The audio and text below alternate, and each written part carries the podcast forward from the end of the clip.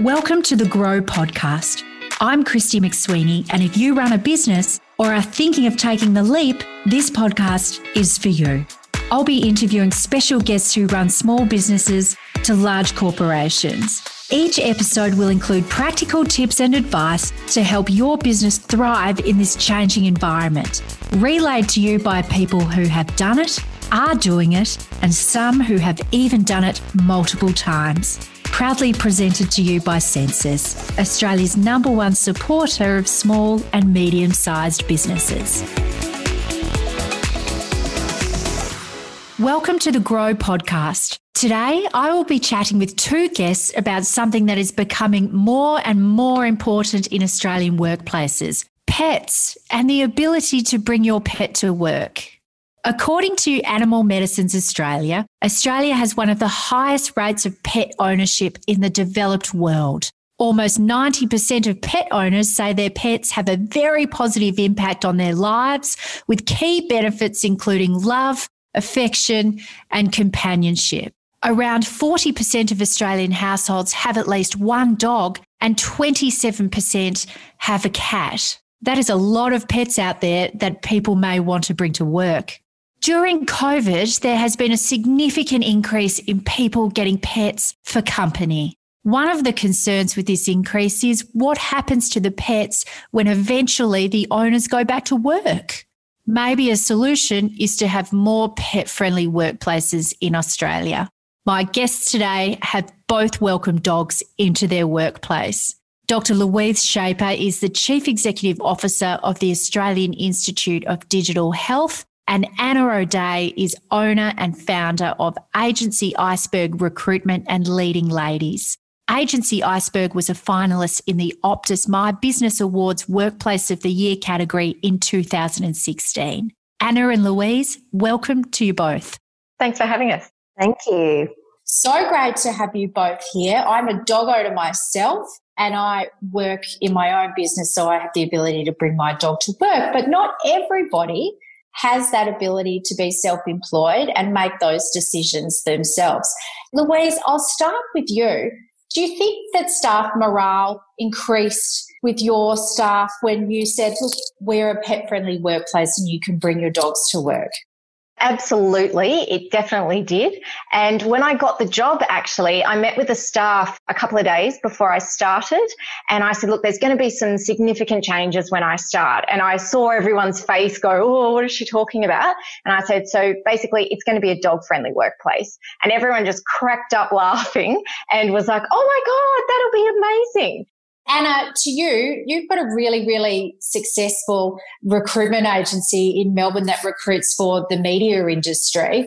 Now, the media industry is perhaps ahead of many other sectors in Australia in terms of being very flexible, um, a lot of creative workers, and many people in the industry, it seems, have dogs. Every agency I go to there's a dog running around.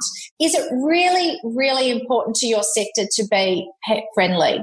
It's so important. And I think as well, if you want to attract the best talent, you have to be flexible. And, uh, you know, pre COVID, there just wasn't a client visit that I went to where I didn't walk in and there were dogs greeting me when I walked in. So if you're not flexible, it's not just about having, you know, a fruit bowl anymore for your staff. It's about having that flexibility, bringing your dog to work so that you know, people aren't stressing about working late and having anxiety about their dogs being at home. And also, you know, these guys create happiness in the workplace. And, you know, if you're having a bad day, there's nothing better than, you know, giving them a cuddle or being able to take them for a walk and just being able to de stress and come back and just kind of start again. So it's actually promoting happier people in the workplace. And I think, particularly in the industry that I recruit, there's so many benefits to that because it is a really highly stressful industry to work in you know, there's high burnout rates, particularly for, you know, people coming up the ranks these days. The pressure is insane. So, yeah, I think there's loads and loads of benefits. And I see your beautiful dachshund, Mr. Marlowe, there yes, is, is with us here. today. So he's well and truly part of your workplace this morning filming this podcast. Let's talk logistics with both of you at the moment. Now, you're both the boss of your workplace. What sort of logistical issues have you gone through with people saying, I want to bring my pet to work. You may have more than one pet there at a time. Do you have to allocate special space within the office or a roster system? What are some of your logistical issues that you've had to work through to really bed down this policy in your office, Anna? So, I think first of all, you have to check insurance wise if you're allowed to actually bring pets into the workplace because they do damage property and they can actually bite other staff members re staff members, some people might not actually want to have dogs in the workplace. So if you are going to invite dogs into the workplace, A, check that everyone's okay with having dogs in the workplace. And if they're not, let's have some zones where, okay, dogs are allowed here, but they're not allowed in these zones. You have to cater for every single person that is or isn't okay with having dogs there. And Louise, you've got an interesting tale, I believe, about when you had to renegotiate your commercial lease for your premises after you had become a dog friendly or a pet friendly workplace, which is your logistical issue from day one that you had to face, I suppose. Could you tell us a little bit about how you negotiated with your leaseholder? So we were relocating. We needed bigger premises. Finally found the property that we were needing that was in our budget. All of that looked good. Rocked up to the realtor that day to sign the lease. Everything had already been negotiated and thought, well, this is the first time I've ever signed a lease agreement. I better read every single clause. So I read every single clause and there was a clause there that said no pets and I was horrified and I asked for clarification and they said, no, no, absolutely no pets. You can't even bring a fishbowl. And I said, well, then I'm leaving. And they're like, what do you mean you're leaving? And I said, that's a deal breaker. That was never raised. There is no way we're going to take this property. And the realtor was like, are you kidding? And I'm like, no, I'm not kidding.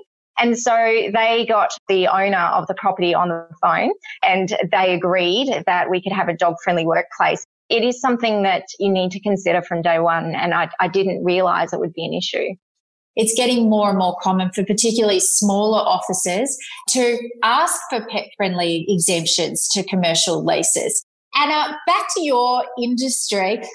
You work in recruitment, obviously. You're very aware of the changing nature of attraction and retention of staff and how COVID is going to change that. How do you think the ability to bring your pet to work might be a bit of a deal breaker in retention and attraction of staff post COVID. Now that we know the stats are there that lots of people uh, have puppies uh, to help them get through this lockdown in Melbourne. I mean, it will be a deal breaker, like put simply. You know, my opinion, it's become a talent market now. So talent will be able to pick and choose the jobs that they want to take, it eventually will become that way.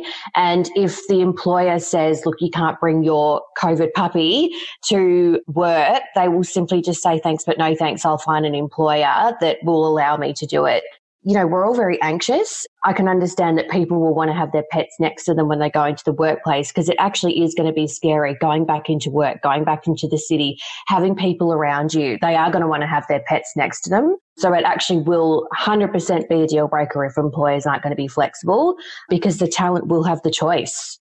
And just on that point as well, how do you think people should approach their employers to say, look, I've got a pet now they're particularly assisting me with my mental health and my transition back into the workplace as we come out of this experience.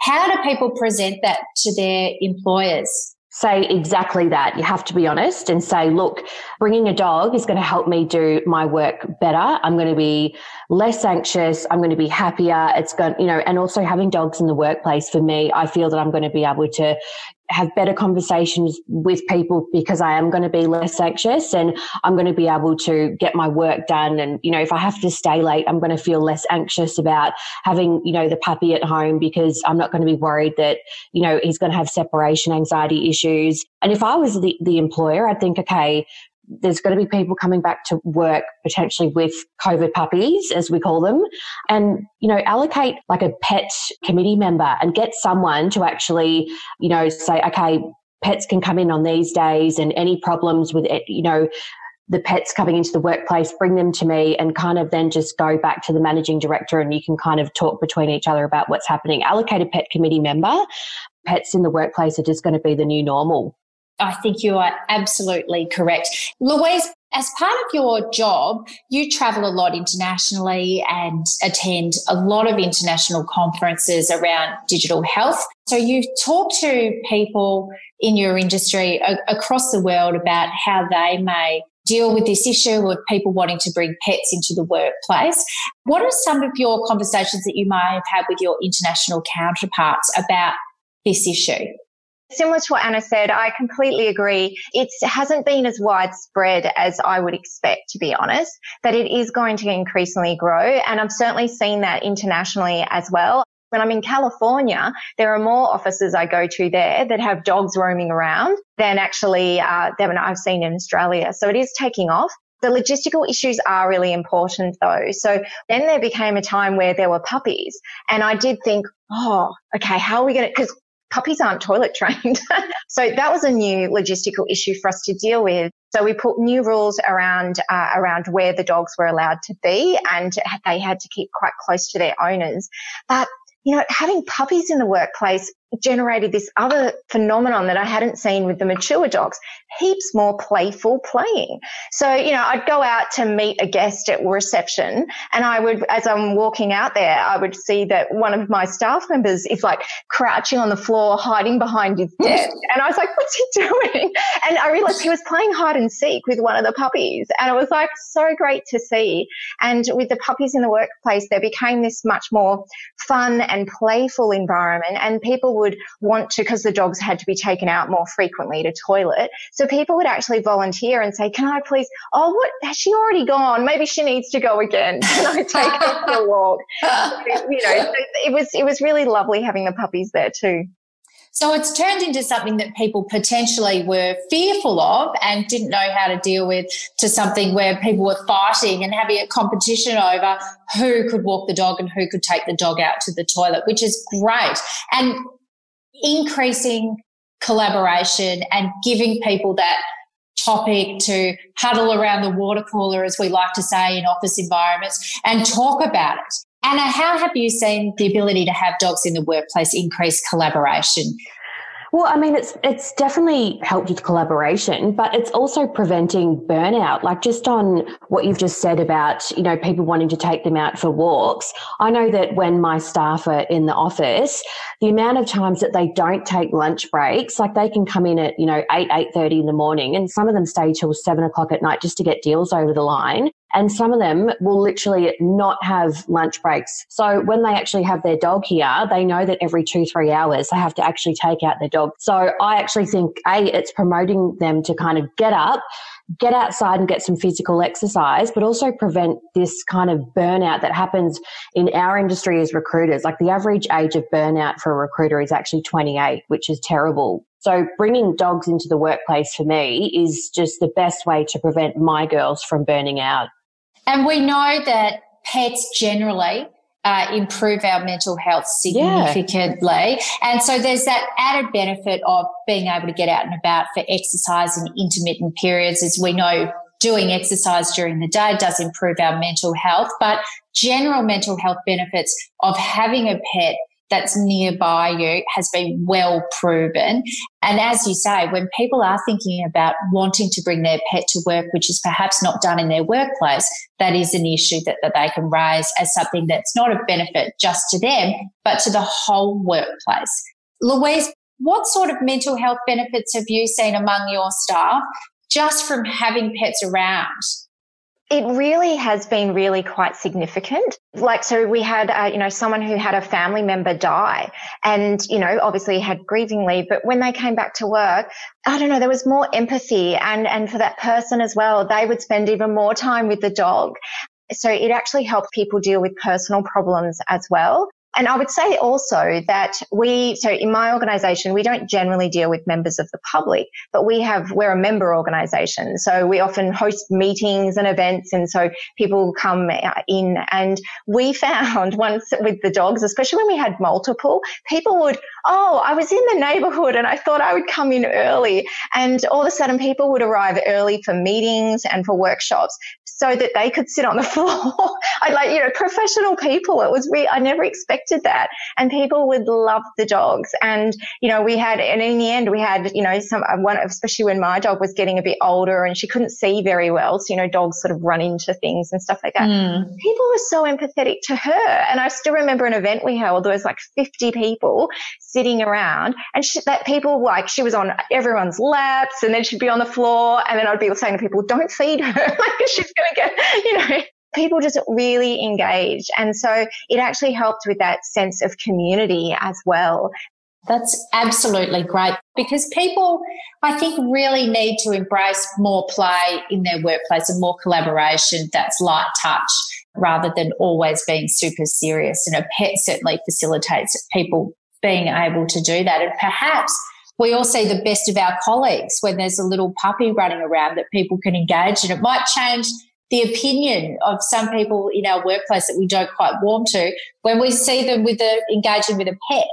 I want to talk about, you did touch on it a little bit about setting up workplace policies, but I want to ask you both about human resources and how you do negotiate the things like pet leave or when there's one person who really doesn't want a dog in the organisation. A lot of those HR issues around complaints. Anna, you mentioned you did have an incident where one of the dogs actually bit one of the staff members.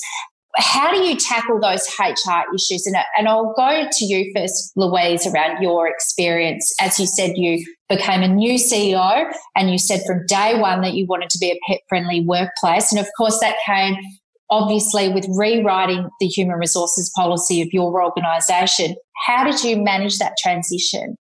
Yeah, it wasn't as hard as you'd expect, really. We didn't have think of every single scenario that might happen and write a policy about it. We just applied the same level of, be honest, common sense that you'd apply to having humans in the workplace. So a few instances though, as some examples. So there was, we did one with one of the new dogs that came. There were some issues. Uh, you know, to be honest, they, the dog wasn't being uh, trained properly. And I was like, oh, and I did. I rang my HR person to go, how do I deal with this? Because I know it's mm. a no no. You can't tell people how to parent. that's always, that's never a vote winning strategy. So I was like, how do I deal with that? Because that's what's going on one of the things that we did there was uh, I actually hired a doggy psychologist. It was really no big deal. And I had a puppy in the office as well. So I said, Oh, I've got some, and my dog had some anxiety issues. So I said, Oh, I'm going to hire someone to come in for an hour and talk to me about anxiety with my dog and what I could do. And why don't you spend some time with her as well? And then I'd sort of briefed the, the doggy psychologist. And so some of those issues were able to be resolved just by me spending like so small amount of money for an hour of someone's time. And it also showed the staff just how seriously we take the commitment. Mm. So that is, that's one example. Another example is when my dog died and she was the first dog that had died and I had to come back to work after one day off. It was crazy and I was so sad because of that. I said, okay, from now on, you know, the, all the, the official days that you get as bereavement leave, carers leave, personal leave, all of that stuff, it applies. We don't have a pet leave. It just applies. Like if you need time off to take uh, your kids to the hospital or you need time to take your pet to the hospital, the vet, you know, same deal. The same rules mm-hmm. apply. So we sort of, we've built up policies as we've gone along when new circumstances have arisen. Anna, that's something that you subscribe to when you set up your company. Talk to us a little bit about some of your HR challenges. And I'm particularly interested in how you resolved your incident with one of the dogs perhaps getting a bit too playful with one of the staff members. So, two dogs that got a bit too playful with each other, and they ended up you know, getting really aggressive with each other. And I went in, and one of my other staff members at the time, we just had to pull them apart. And she ended up getting a bite on her thumb. You know, she said, Yeah, I'm fine, I'm fine. And I said, Look, you just need to go and get, you know, yourself checked at the doctor just so that I know that you're okay. I outsourced my HR to Employsure and I called them up and they said, look, you just, it's a health and safety issue. You just need to go and get it checked. She went to the GP and, you know, you have to call ahead and actually tell them what's happened. So it's all signed off and they just kind of look at it and they make sure that they don't need a tetanus shot or anything like that. And then they actually um, have to go back a couple of days later and just make sure that there's no infection or anything. I mean, it was only a small bite. Looking back, after that happened, I just, you know, I said, look, these two dogs just can't be in the office. Like they're both the same age. They're both alpha dogs.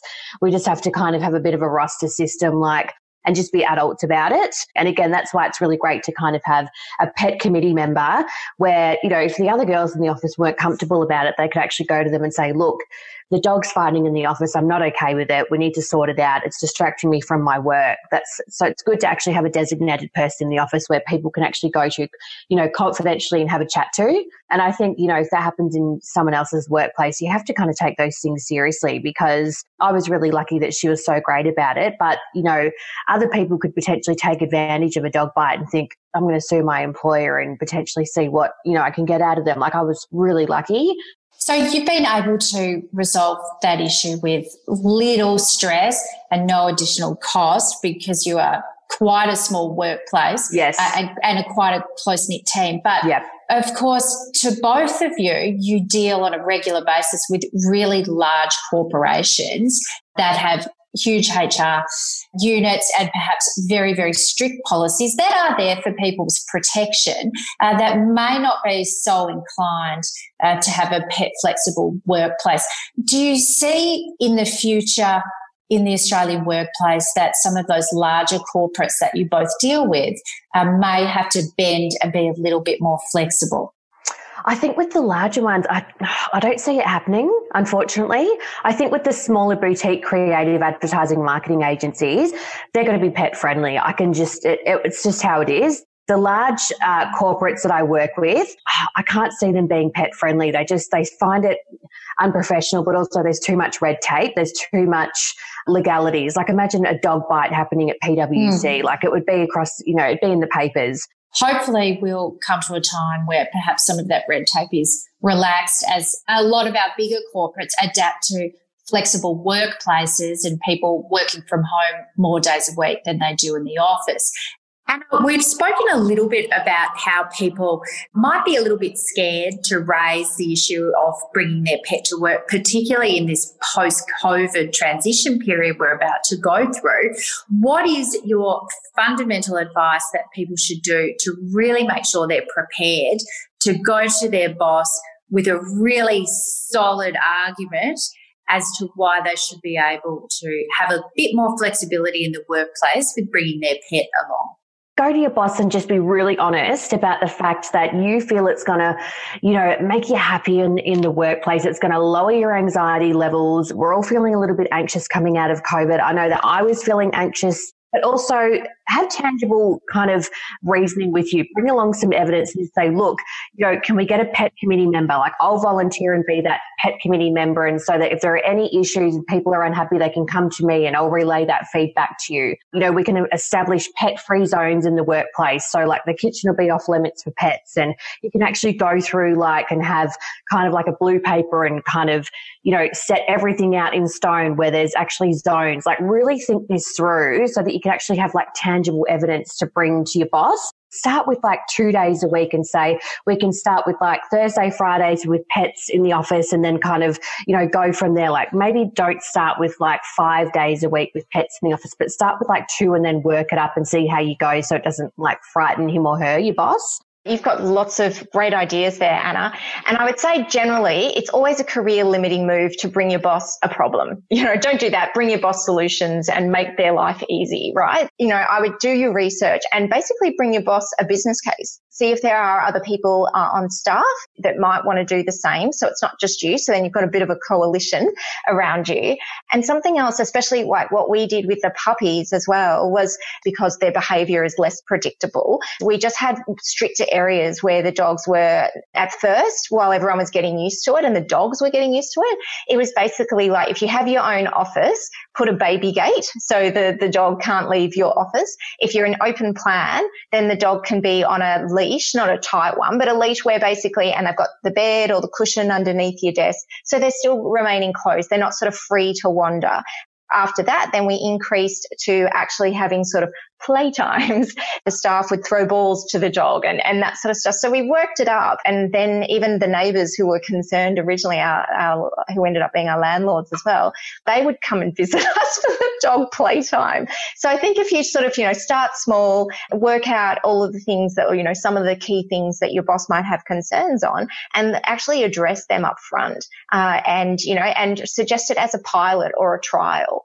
Uh, as well. So then it just takes some of the scariness out of it. Now, Louise, it doesn't matter sometimes how flexible we are in our own workplaces, as Anna and yourself have demonstrated. You've gone to a lot of effort to make sure you've bedded down policies that accommodate everybody.